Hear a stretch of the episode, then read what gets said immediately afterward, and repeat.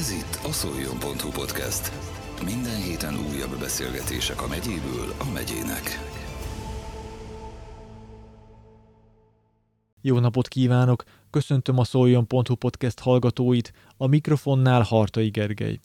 Az elkövetkezendő percekben a víz alatti világba kalauzoljuk Önöket beszélgető társammal, Vámosi Antallal, a Szolnoki Búvásport Egyesület oktatójával. A szakembert a merülés iránti szenvedélyéről kérdeztem, de arra is választ kaphattunk tőle, hogy milyen egészségügyi és szakmai feltételek megléte esetén válhat valaki búvárrá. Izgalmas élményekből és tapasztalatokból tehát nem lesz hiány, tartsanak velünk! Szeretettel köszöntöm a stúdióban. Mit kell tudni a Szolnoki Búvár Sport Egyesületről, mióta működik ez a szervezet, illetve ön milyen tisztséget tölt be? Legelőször is ez a szervezet folyamatosságában 1967 óta működik, tehát több mint 50 éves tevékenység, illetve működésre tekinthetünk vissza.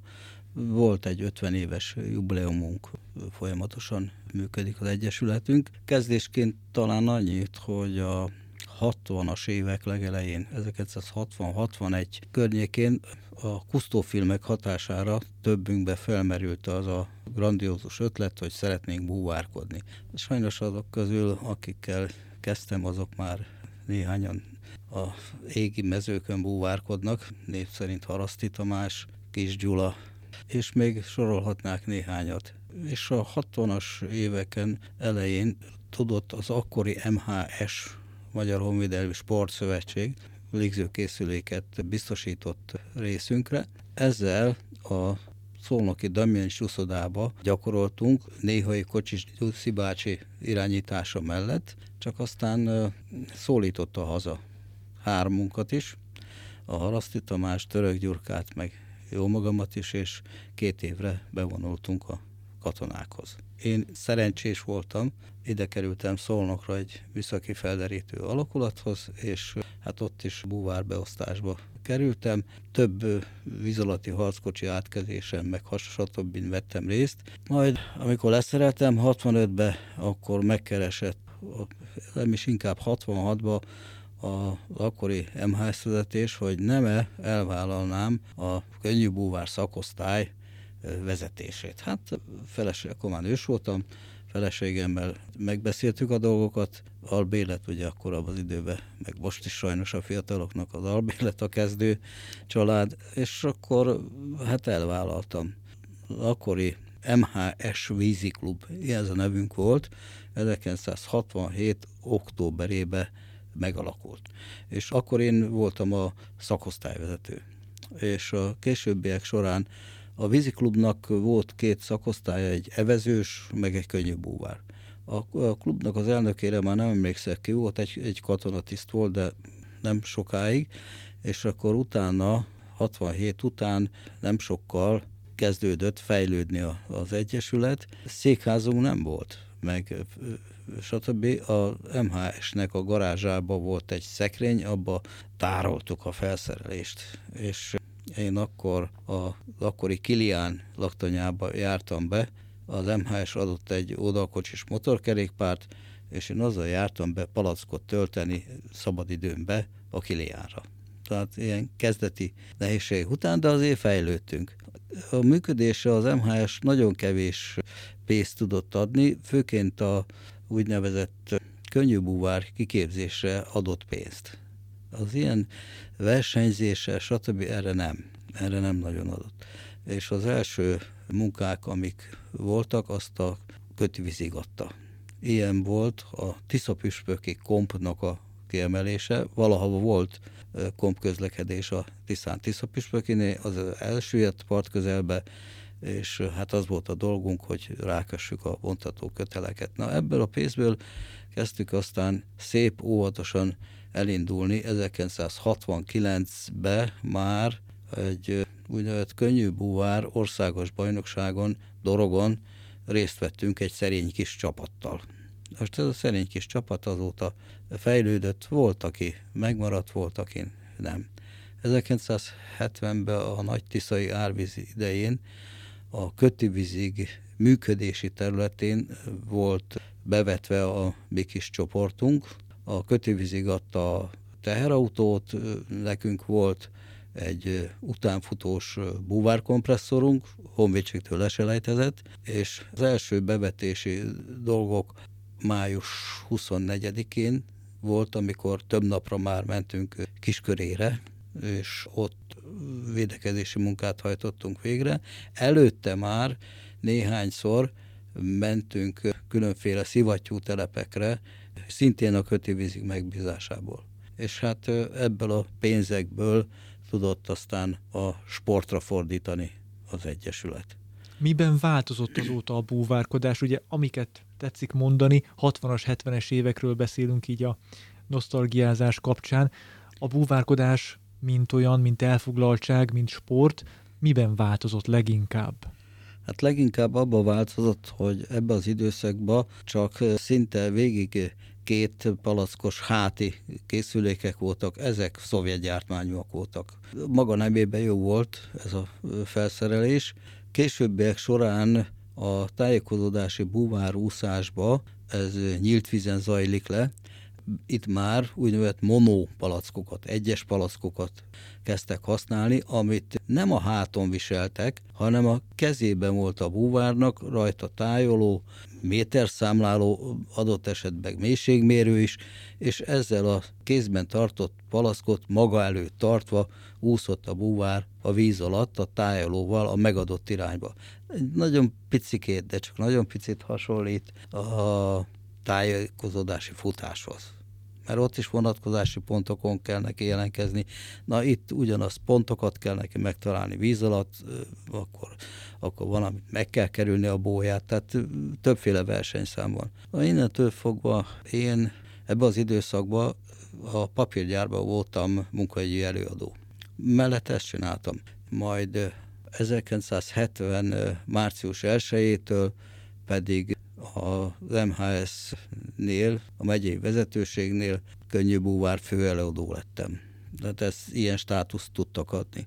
A feladatom továbbra is az volt, hogy az úgynevezett sorköteles képzés, de emellett a sportot is vinni kellett. Székházunkat, ami jelenleg is kim van a Tiszaligetbe, azt ebben a 69-70 évben adták, adták át. És aztán ez a székházba kim van a Tiszaligetbe, Tiszaparton, ideális helyen, jelenleg a Búvár Kft-nek a, a tulajdona, ő tudta megvásárolni, és a Búvár Egyesületnek helyet biztosít benne. Tehát 70-től felfelé ívelt a, a búvásport. Mondom, a fő feladat továbbra is az úgynevezett sorköteles képzés volt. Ez katonai előképzés volt. Tematikával, tananyaggal, mindennel. Ezt, ezt itt a megyébe, itt, itt Szolnokon, továbbá mezőtúron és Jászberénybe voltak. Tehát nekem az volt a feladatom, hogy koordináljam ezeket a, a dolgokat. Ekkor én már könnyűbúvár oktató voltam. Hangsúlyozni kívánom, hogy a rendszer sajátosságából kifolyólan mi MHS oktatók voltunk. De ugyanolyan képzést kaptunk a tananyagról, meg mindenről, meg egy, egyáltalán ugye a mai napig is a tananyagba a búvár képzéshöz amire majd rá fog térni, két dolog van. Van egy elméleti modul, van egy gyakorlati modul, amit úszodába kell csinálni, és van egy a nyílt vízi gyakorlat. Tehát ez, ez az MHS tematikába is szépen le volt írva. Csak hát ezzel az MHS igazolványa külföldön nem sokat értünk. Tehát nem volt annyira érvényes. Na a lényeg az, hogy ezt csináltunk, és emellett a búvásportban rendkívül nagy léptekkel haladtunk előre mind, mindig volt szolnokról vagy az úgynevezett uszonyos úszó válogatottba, kerettagunk, vagy a tájékozódási búvárút. De volt olyan lány, aki mind a kettőbe benne volt. Őt úgy hívták, hogy Lukács Ildikó. Remélem, hogy jó egészségnek örvend. Dr. Hír Magdolna, aki szolnokon volt a MÁV kórház butójára főorvos, most már nyugdíjas, azt tudom, hogy ő jó egészségnek örvend, mert néha szokott posztolni. Tehát ő is, ő volt az első olyan buvár versenyző szolnokon, aki Európa bajnokságon azt hiszem harmadik vagy negyedik helyezést ért el. Tehát szépen gyülekeztek. Volt, amikor két-három válogatott kerettagunk is volt. Ma egyébként van-e érdeklődés a búvárkodás iránt, ezt hogy látja? A mai érdeklődés tulajdonképpen elég anyagi jellegű ráfordítást igényel a jelentkezőtől. De van rá igény nem túl sok. Az előző öt évben sokkal többen voltak. Sokkal többen. Általában a, a búvás sport a szolnokon káót kapott, mert ugye a Tiszaligetben nekünk nagyon kényelmes volt a strandra átmenni, a felszerelést ott tároltuk az Egyesület székházba, onnan csak átsétáltunk, stb. Na most Szolnokon nagyon nehézkesen halad ez a Tiszaligeti strand. Volt egy, hogy előre ugorjak nagyon, volt egy időszak 2019 amikor bezárt, akkor gyakorlatilag Török Miklósra jártunk át edzése de ezt ugye a szülők nem nagyon vállalták csak egy pár hónapig, és eléggé lemorzsolódott a létszám. Visszakanyarodva a alaptémába, ez az úgynevezett sorketeles képzés, ez, ez lekerült a pódiumról, miután a az MHS-t, most már Magyar Honvédelmi Szövetségnek hívták, ezt 1990. februárjában megszüntették. Így a mi nevünk is úgy szólt, hogy MHS Kötivizik Könnyű Búvárklub. Na most ezt ugye rendszerváltás volt, fogalmunk se volt róla, hogy a nagy MHS bejelentette bennünket a társadalmi szervezetek közé, stb. stb. Tehát be kellett minden egyes volt MHS tagszervezetnek bejelentkezni a társadalmi egyesületek, vagy minek a, a gégisz alá. És ezt, ezt csináltuk is, és elég szépen haladtunk a, a sportban is. Most is voltak válogatott kerettagjaink, azok a válogatott kerettagok közül, aki még búvárkodással, és az Egyesületünknek is a tagja, Pap Zoltán Antal. Tehát ő mai napig is az Egyesület tagja, válogatott kerettag volt, és hát most már ipari búvár. Tehát a, a különbség tulajdonképpen az egészségügyi előírások, a fizikai dolgok, ezek, ezek nem változtak. A fizika nem változott, mert a, a víz összetétele továbbra is H2O, meg, meg minden. A levegő összetétele ugyanaz. Kimondottan sűrített levegővel merülünk, akár a búvásportolók, akár a szabadidős. Mert most már két nagyon lényeges csoportra tagazódik az Egyesület. Az egyik a szabadidős sportszakosztály, ez a nagyobb létszámú, és van a uszonyos és búváruszó, tehát vagy versenysport szakosztály.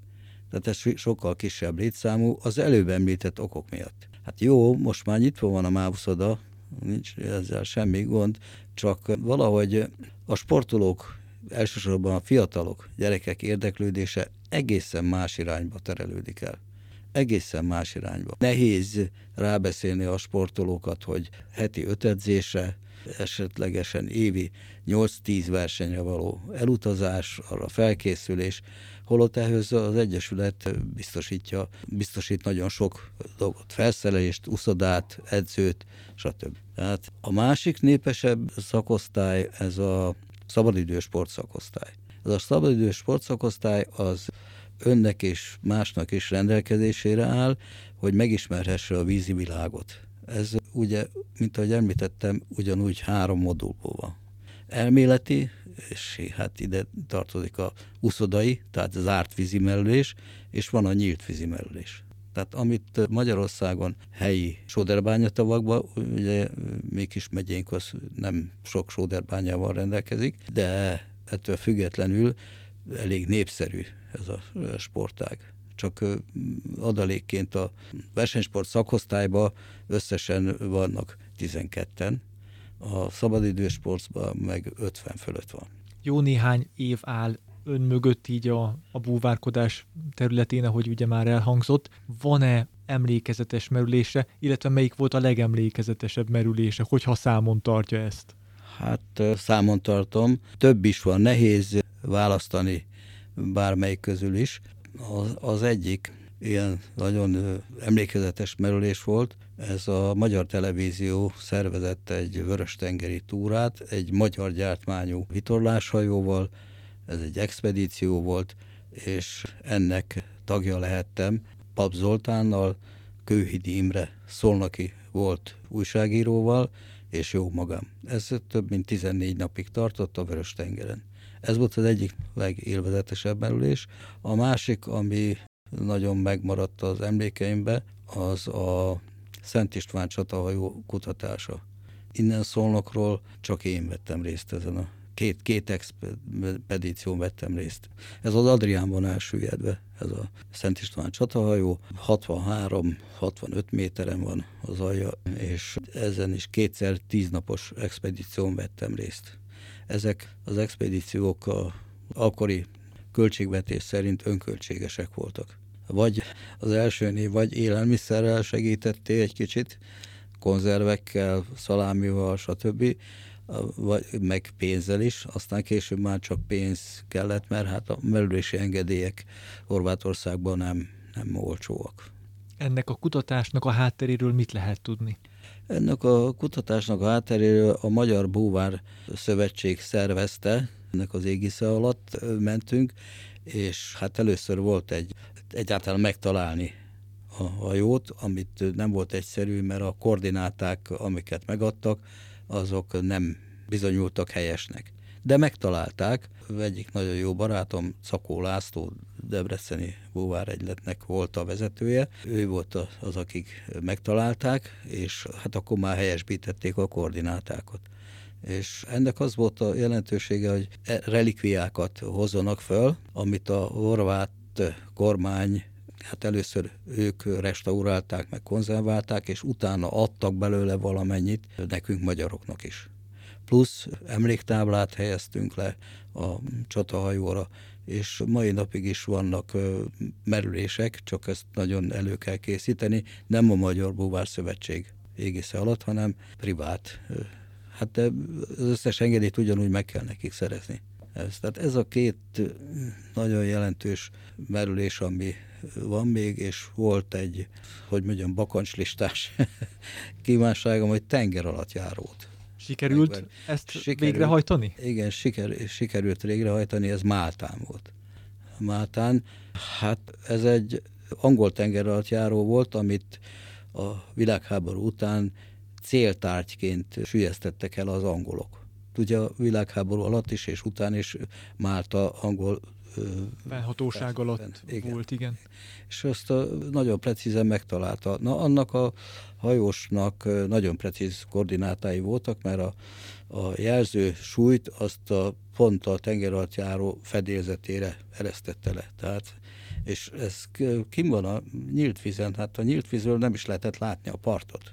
Nagy élmény volt akkor, hogyha már ezt a két nagy élményt gorcső alá vettük, akkor a Vörös-tengeriről se feledkezzünk meg. Hát a Vörös-tengeri, amikor a, ezen az expedíción részt vettünk, akkor tulajdonképpen a filmek a témája Néhai Pásztor Ferenc, tévés személyiség, és a fia, ifjú Pásztor Ferenc, sajnos mind a ketten már nem élnek. Az, az, az volt a témája, Szudánba akartunk lemenni, a mantaráják párzása című. De éppen Szudánban, abban a pillanatban valami forradalom tört ki, ugye mindig van valami baj náluk, és akkor itt a fönti részen Hurgada és a környékén filmeztünk hajóroncsokat, palaveszősünt, meg nagy murénákat, meg hasonlók. Tehát nagyon nagy élmény volt. Ennyi tapasztalattal a háta mögött mit tud átadni, vagy mit szeretne leginkább átadni a fiataloknak? Leginkább szeretném átadni,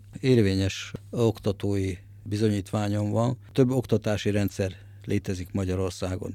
Van magyar rendszer is, a UEF rendszer, és van a CMS vagy SMAS rendszer. Ez a Magyar Búvár Szövetség preferálja, de mi 1987-ben egy amerikai rendszerű búvároktatásba tettünk útörő lépéseket, ugye még a rendszerváltás előtt ez nem volt annyira egyszerű.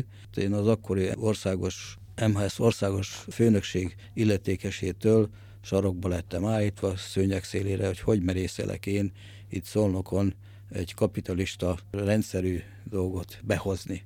Megmondtam neki, hogy előző évben Horvátországba Caftat, ez lentebb van Dubrovniktól. Caftattól végigjöttünk, minden egyes rendőrségen kértünk merülési engedélyt, egészen fönt itt északon kaptunk merülési engedélyt, annak köszönhetően, hogy a rendőrségen volt egy magyar nő, aki segített fordítani, hogy tulajdonképpen mit akar. Ezt Trikvenicám, én még tavaly is megnéztem, hogy ott van-e a rendőrkapitányság, ott van. mert azzal az MHS igazolványunkkal, magyar nyelvű volt, ezzel mondták, hogy ez jó, ez egy buszbérlet, hát ezt, ezt itt nem fogadjuk el. Azt mutatták, hogy na ez a brevet, ez egy kártya, hát csak lestünk rá. Ez alapján döntött úgy a akkori egyesületünk vezetése, hogy nekivágunk ennek a oktatásnak, és egy osztrák oktató utazott ide Magyarországra, az a neve, hogy Péter Haberhauer, ő most már nem búvárkodik, és itt szerveztünk első egyáltalán alapfokú búvártan folyamat. Tehát alapfokú. Nem, nem rögtön oktató, itt, itt nem volt magyar oktató. És hát innen építkeztünk föl, hogy én 1987-ben lettem alapfokú búvár, holott akkor már elég sok mindent tudtam, aztán 87-ben haladó, és 89-ben asszisztens instruktor, tehát ö, oktató helyettes lettem. Majd később levizsgáztam, mint oktató is. És itt, a, itt az Egyesületünkben momentán négy fő NAUI oktató van, egy fő CMS oktató. Én magam is CMS oktató vagyok, mert letettem a különbözeti vizsgát. Most már azóta nem kell tenni. Aki az egyik oktatási rendszerbe oktató, vagy akármilyen tanuló, tehát kezdőtanuló, az a másik oktatási rendszerbe is elfogadják. Tehát azért megegyeztek ezek a búvár oktatási szervezetek, hogy elismerik egymás papírját. Maradjunk egy kicsit még a búvárkodásnál, olyan értelemben is, olyan tekintetben, hogy nyilván egy oktatónak óriási a felelőssége, milyen tudást ad át, milyen veszélyekre hívják fel leginkább a figyelmet, mert azért a búvárkodás nem egy, nem egy veszélytelen szabadidős elfoglaltság nem veszélytelen, de közútó közlekedés sokkal veszélyesebb. Ezt, ezt mindnyáján tudjuk. Ha egészséges a leendő búvár, akkor nagyon könnyű megtanítani búvárkodni. Tehát egyik nagyon lényeges dolog, hogy a füle, a dobhártyája ép legyen. Mert víz alatt rögtön a dobhártyánk érzékeli a víznek a külső nyomását. És ez a dobhártya momentán most jelenlegi beszélgetés, ez egyenes, és a hanghatására rezonál.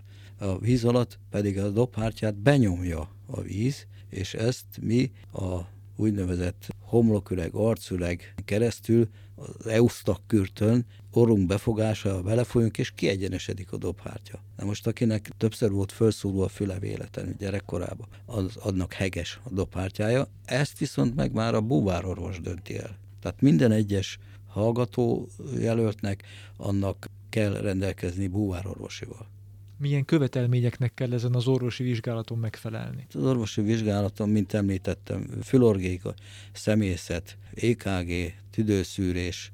Ezen a procedúrán átmegy a jelölt, akkor mi az első dolog, amivel foglalkoznak? Az az első dolog, hogy hát legelős, legelőször, amikor jelentkezik, megkérdezik, hogy tud-e úszni. Mert volt olyan is, aki mondta, hogy hát ő nem nagyon tud. Mondta meg, hogy akkor vegyem úszó leckéket, és akkor tud-e úszni, és akkor a ha meg, megfelelt az orvosi vizsgálaton, akkor leges legelőször úgynevezett elméleti tudással kezdünk. Ez a mostani rendszer szerint ez online képzésbe folyik. Van tankönyvünk, aki esetlegesen kéri, annak adunk tankönyvet is. Hogy úgy, hát ugyanaz van a online képzésen is, mint a tankönyvében, de ha jelentkezett és megfizette a tanfolyam díjat, akkor, akkor beléphet egy jelszó segítségével az interneten a és jelen esetben a NAUIT mondom, ez egy amerikai képzési forma, beléphet a honlapjára, és akkor, mint kezdő hallgatónak, magyar nyelven, megvannak neki a, a kérdései.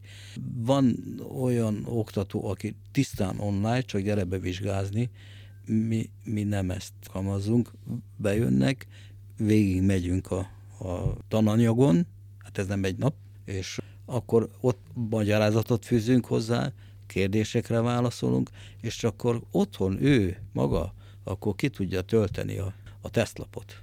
Kinek ajánlott ez a búvárkodás? Ki az, aki, aki erre leginkább fogékony? Mit lát?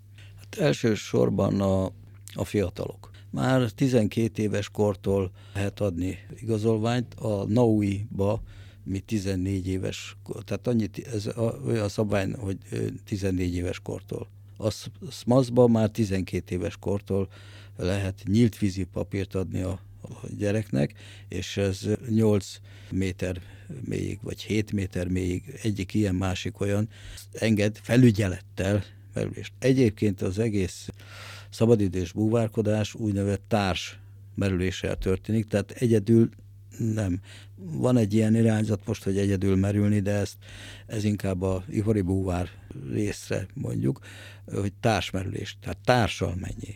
Nyilván, ha valami baj történik, akkor tud a társ reagálni erre. Igen, hát a tananyagnak egy elég jelentős része foglalkozik az ön és társmentés című dologgal, és ezt, ezt elegelőször uszodába gyakorolják, addig, amíg majd, hogy nem készségszinten megy, és utána a nyílt vízen is gyakorolják.